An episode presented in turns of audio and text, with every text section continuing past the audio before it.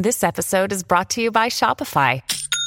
Forget the frustration of picking commerce platforms when you switch your business to Shopify, the global commerce platform that supercharges your selling wherever you sell. With Shopify, you'll harness the same intuitive features, trusted apps, and powerful analytics used by the world's leading brands. Sign up today for your $1 per month trial period at shopify.com slash tech, all lowercase. That's shopify.com slash tech. You're listening to another ambitious Entrepreneur Network.com podcast, the voice for entrepreneurs and small business. Now, onto the show.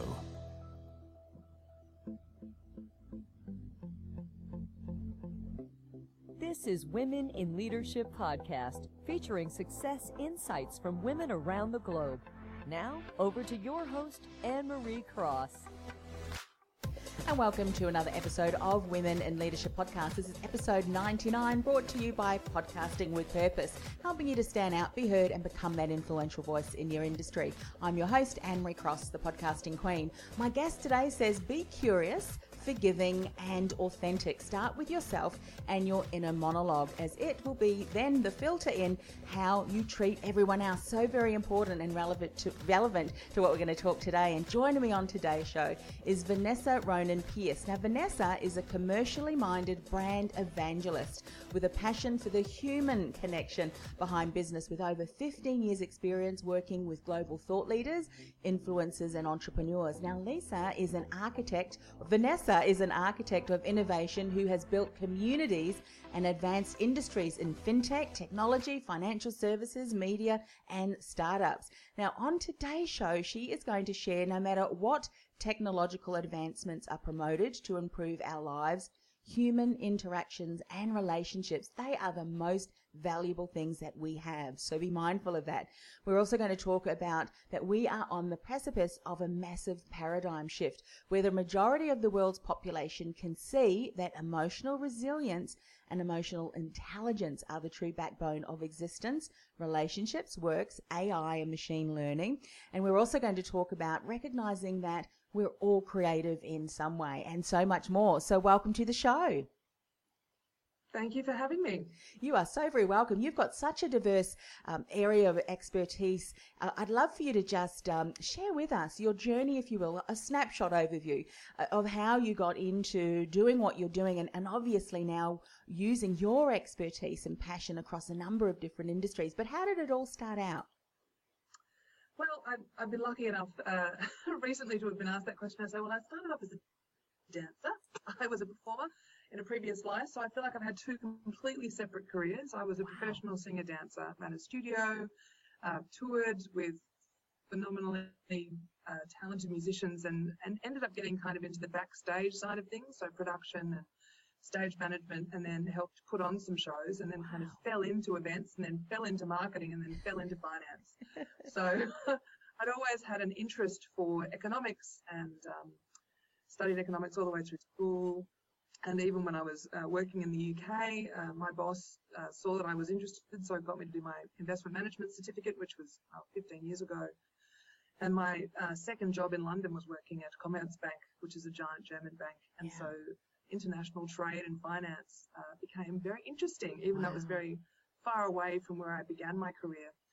And now with the advent of technology being infiltrating every part of our business, it's really fascinating to see that there's this value now based on creativity, which yeah. is where I originally came from. So for these worlds to be coming closer and closer together, for me is really exciting. Yes. It's what I've always hoped yes. would happen.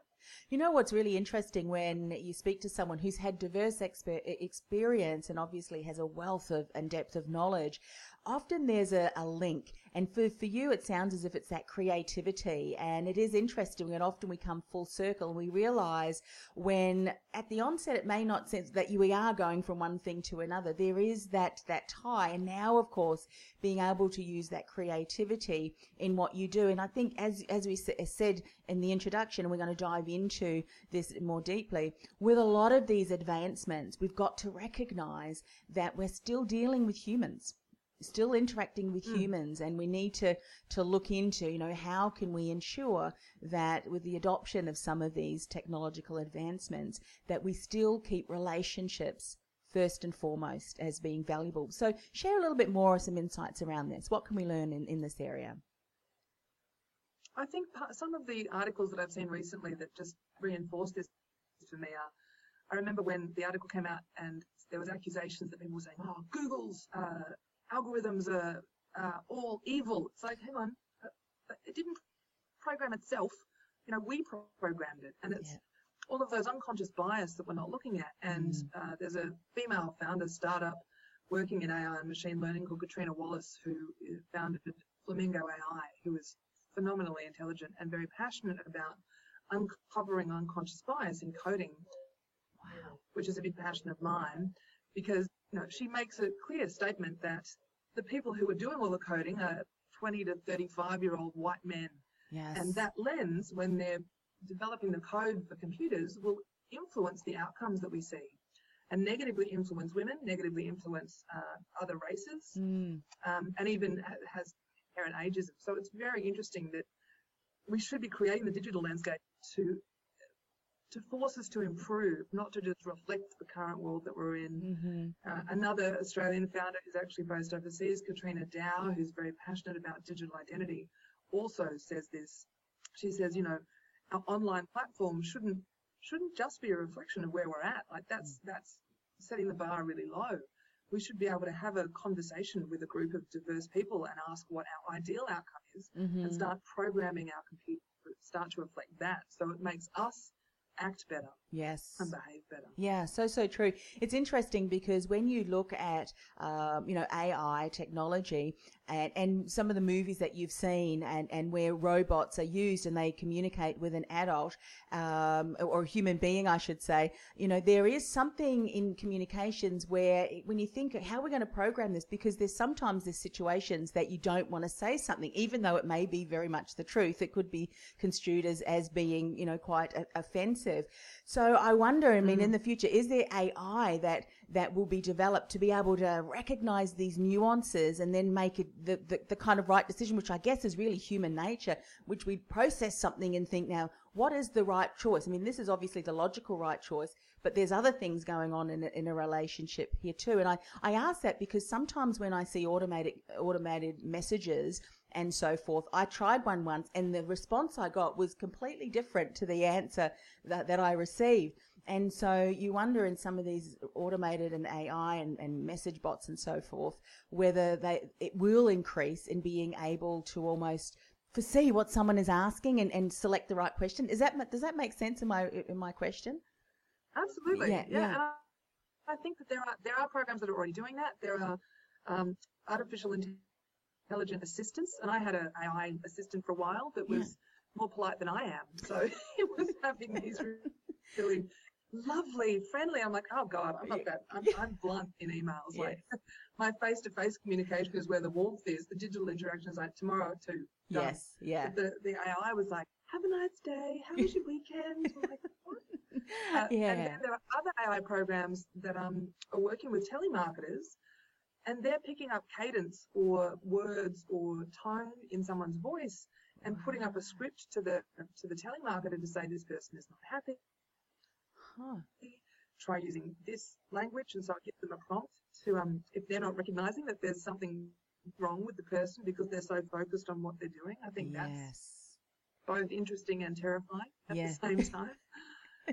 yeah, amazing. And I think it's, uh, it's, it, these technologies are really fantastic, but how can we use them to um, enhance and add value to the relationship? I think sometimes as businesses, we tend to adopt some of these technologies to make it easier for us. But as we know, we talk about customer experience and ultimately we need to ask ourselves from a business point of view, it may be easier and more proficient for us and more efficient, but is it adding value? Is it really keeping the relationship first and foremost as you you said, and, and the, the interaction being the most valuable thing we have. And in some instances, uh, a person or, or someone who is able to process, maybe depending, you might have a customer relationship staff person who you think you're out and this AI is in because she's far more or he's far more, um, yeah, polite to people. But that's something. So, what are some things that you might say to someone who's thinking about adopting some of these technological advancements? Be mindful when you do. Here are two or three things that we need to consider that you run through to make sure that this is the best choice for our business.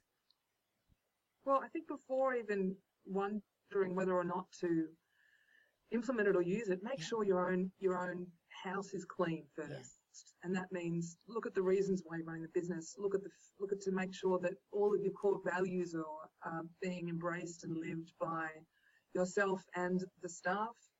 Um, because the AI is just going to reflect where you're at. So yeah. it's not going to improve the business, but it's a big cost outlay. Invest the money first um, to re-establishing, making sure that your staff are, are engaged and interacting the right way, that everything is on track, Yes. and then see what can enhance their experience first, and then your customer's experience. So make it the, your first customer being your staff, Yeah. and then the second customer being external.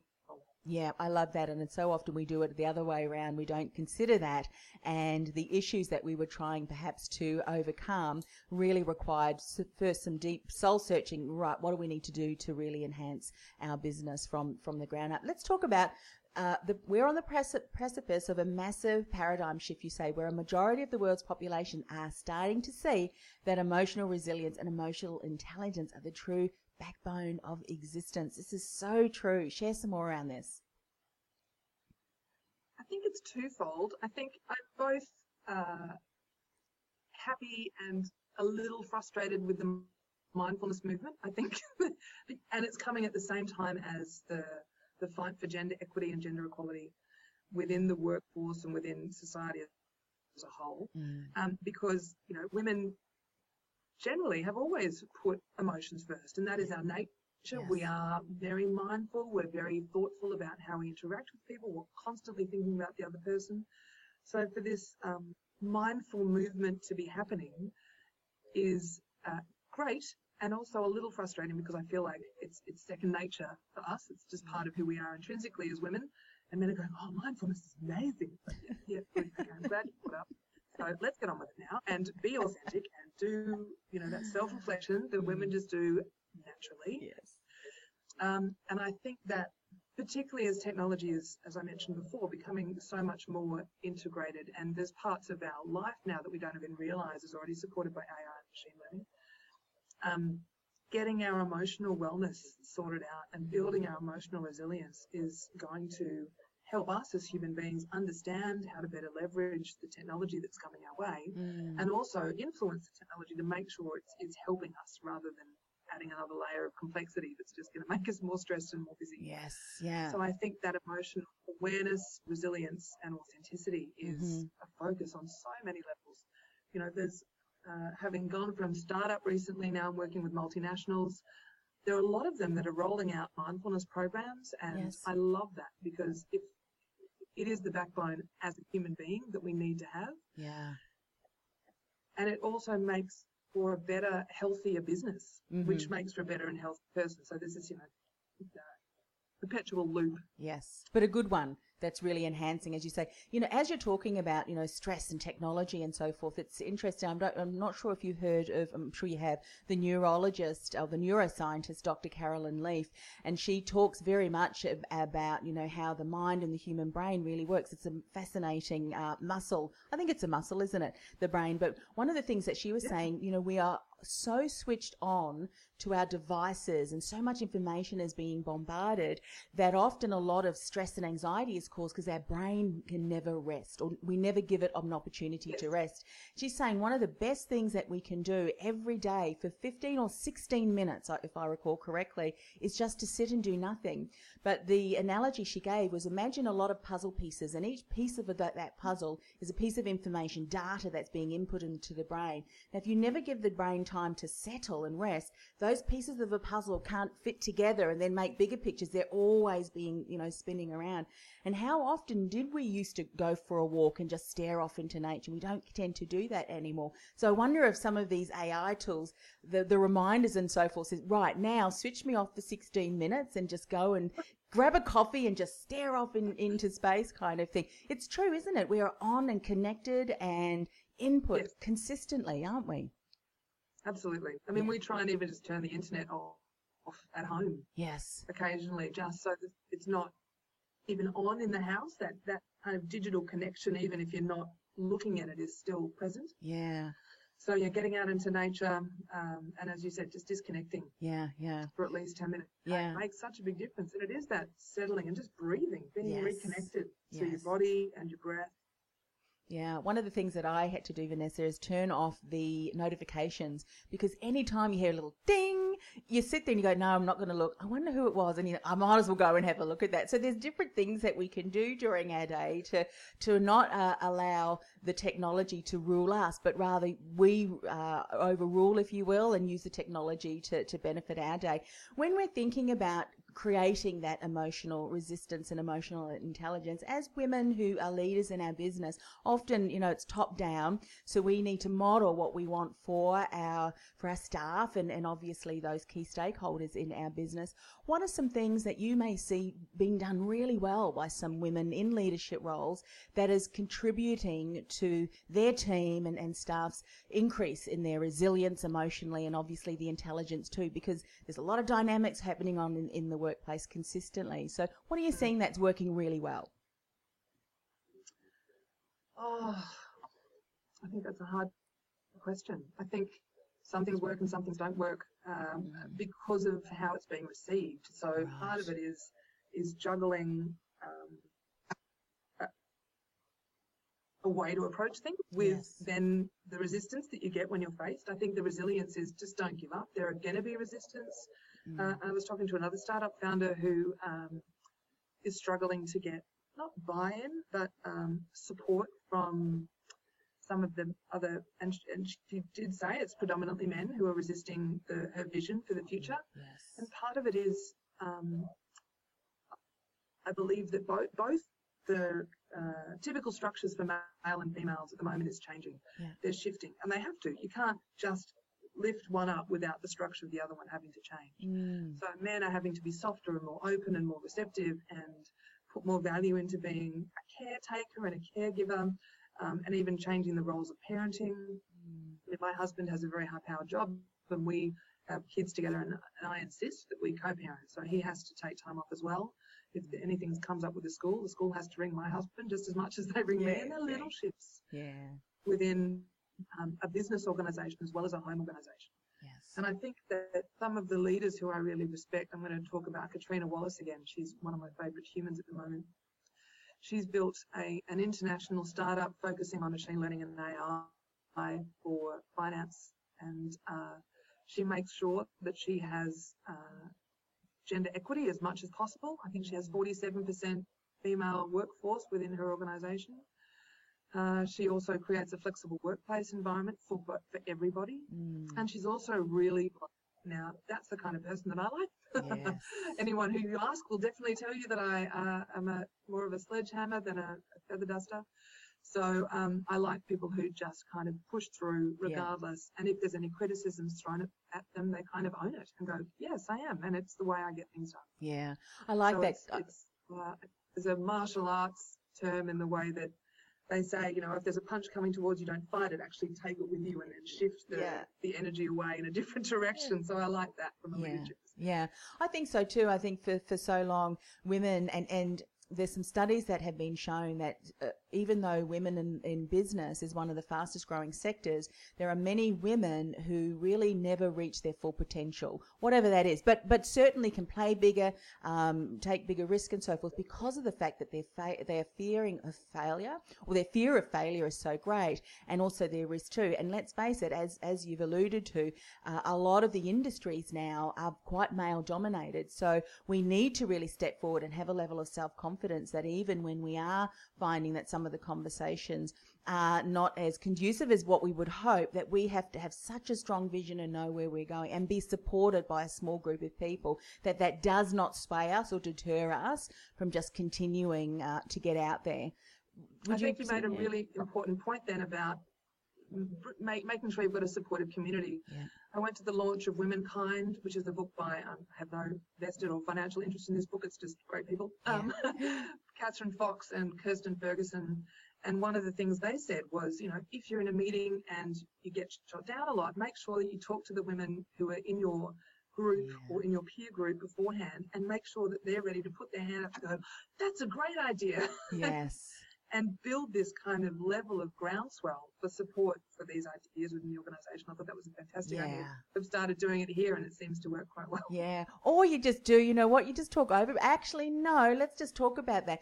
And there are some great ways that you can do some brainstorming on. So what is the reason for that? I don't know. Maybe I, I, I just talk louder and over the top with people. It's just something I do, but I do it with a bit of humor. I mean, I think sometimes this is where we need to, you know, as women, we, we are really um, great at being able, like, especially when you think of our children, we have to influence our kids to eat vegetables for goodness sake. And if we can do that and get them to the clean our room seriously, you know, we can also do that within the boardroom as well. But it's so true. But I think it's that mindset, isn't it? Knowing, you know what, I have a voice and I would like to contribute. We can brainstorm. Maybe you can take my idea and let's make it even better. Um, but don't be talking over me because I'll just smile and continue talking. And then I think when we do that approach, then we, you know, we, we don't then feel and that we have to, to talk down and, or not be heard. I think that's important. I think anyway, that's my, my view. Let's talk about recognizing that we are all creative in some way. I often have to laugh at people. Oh no, I'm not a creative person. Uh, share a little bit more about this because I love the way you said, you know what, in some way we are crea- creative. Absolutely.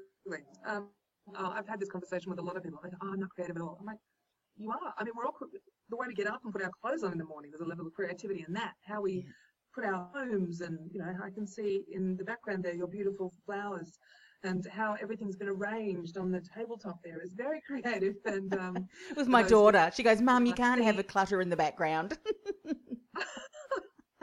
beautiful. Um, and even my my husband is a trained actuary, so he just deals with numbers. And for me, numbers and music are so connected. There's a phenomenal book. Um, I read a lot. There's a book called um, Eternal Golden Braid by Douglas E. Hofstadter, and it's an imaginary conversation between Gödel, Escher, and Bach. So a mathematician, a musician, and an artist.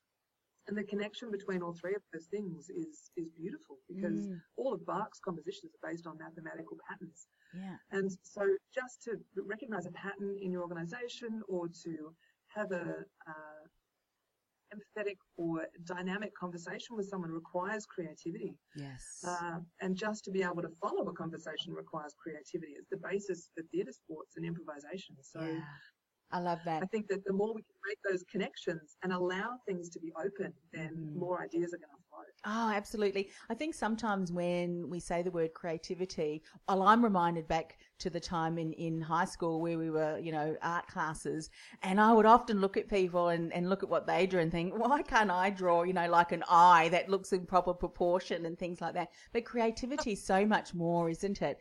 And I think um, as leaders and businesses, there, if we have a group of people around a boardroom table brainstorming ideas, if we can provide an environment that enhances, that encourages people to share ideas, you could have the next multi-million idea that is starting to, you know, be germinated through that table. What are some things when you think of creativity that you do maybe with your team or maybe for yourself that really allows you to follow a thought and, and cr- create, you know, ideas and brainstorm off that, that you think, my goodness, that was fantastic. Because sometimes you come up with ideas that you would never have even hoped were possible when you allow you and give yourself permission. What are some things that you do and maybe as a team too? Um, well, I'm I can be a little bit out there just because I come from a creative background, so I kind of like to share some of my crazy ideas and Yeah. and just say, look, don't don't put restrictions on things. Just Mm.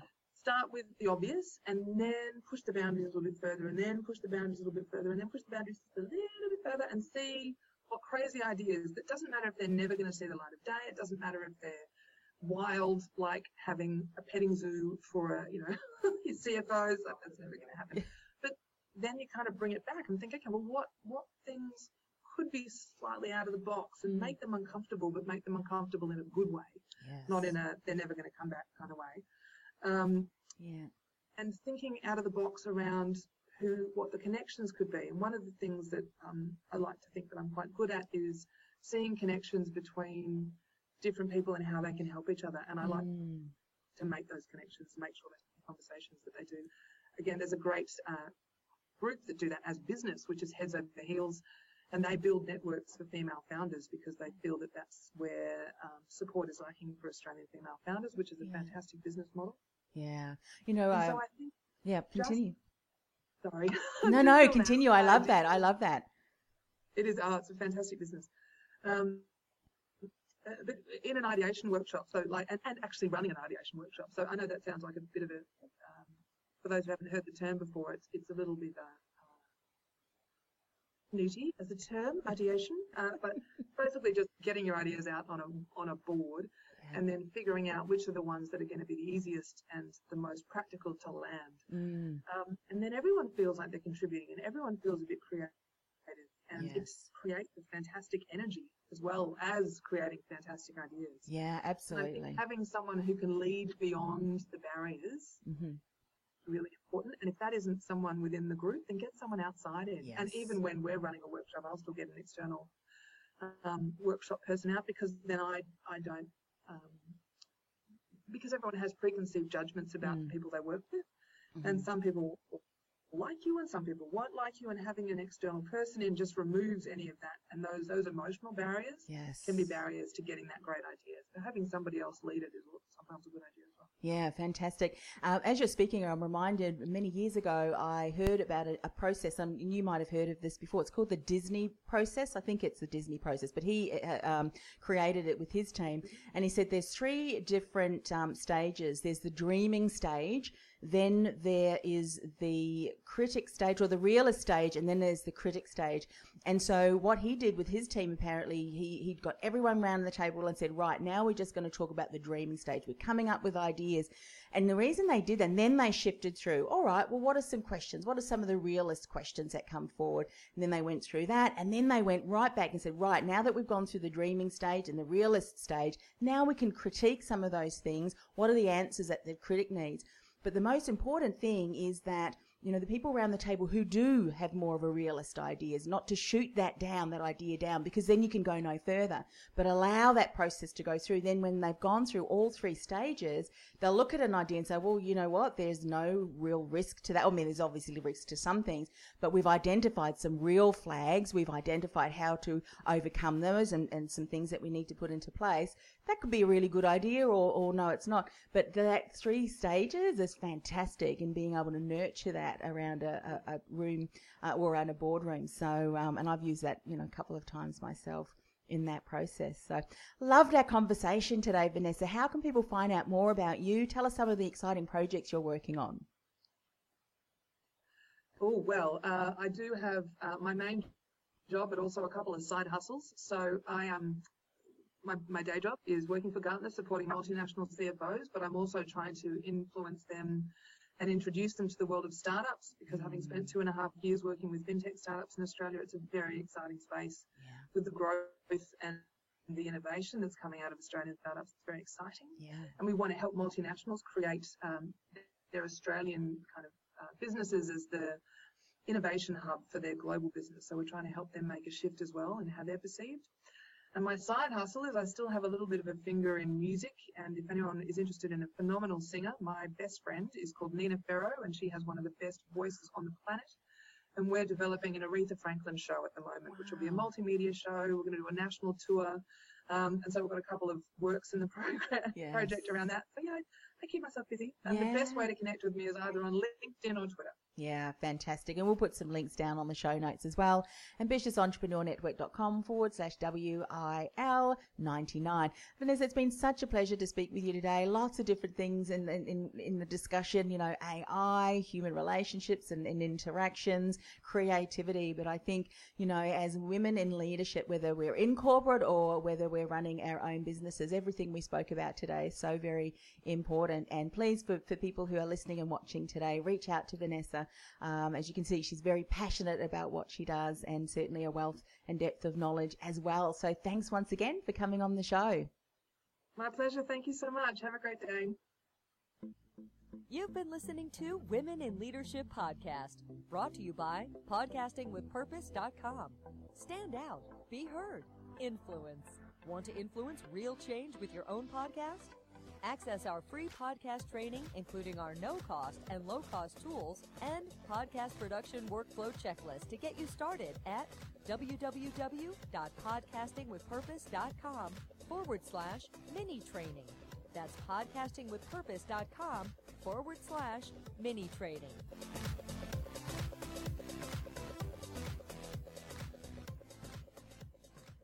This podcast is a part of the C Suite Radio Network. For more top business podcasts, visit c-suiteradio.com.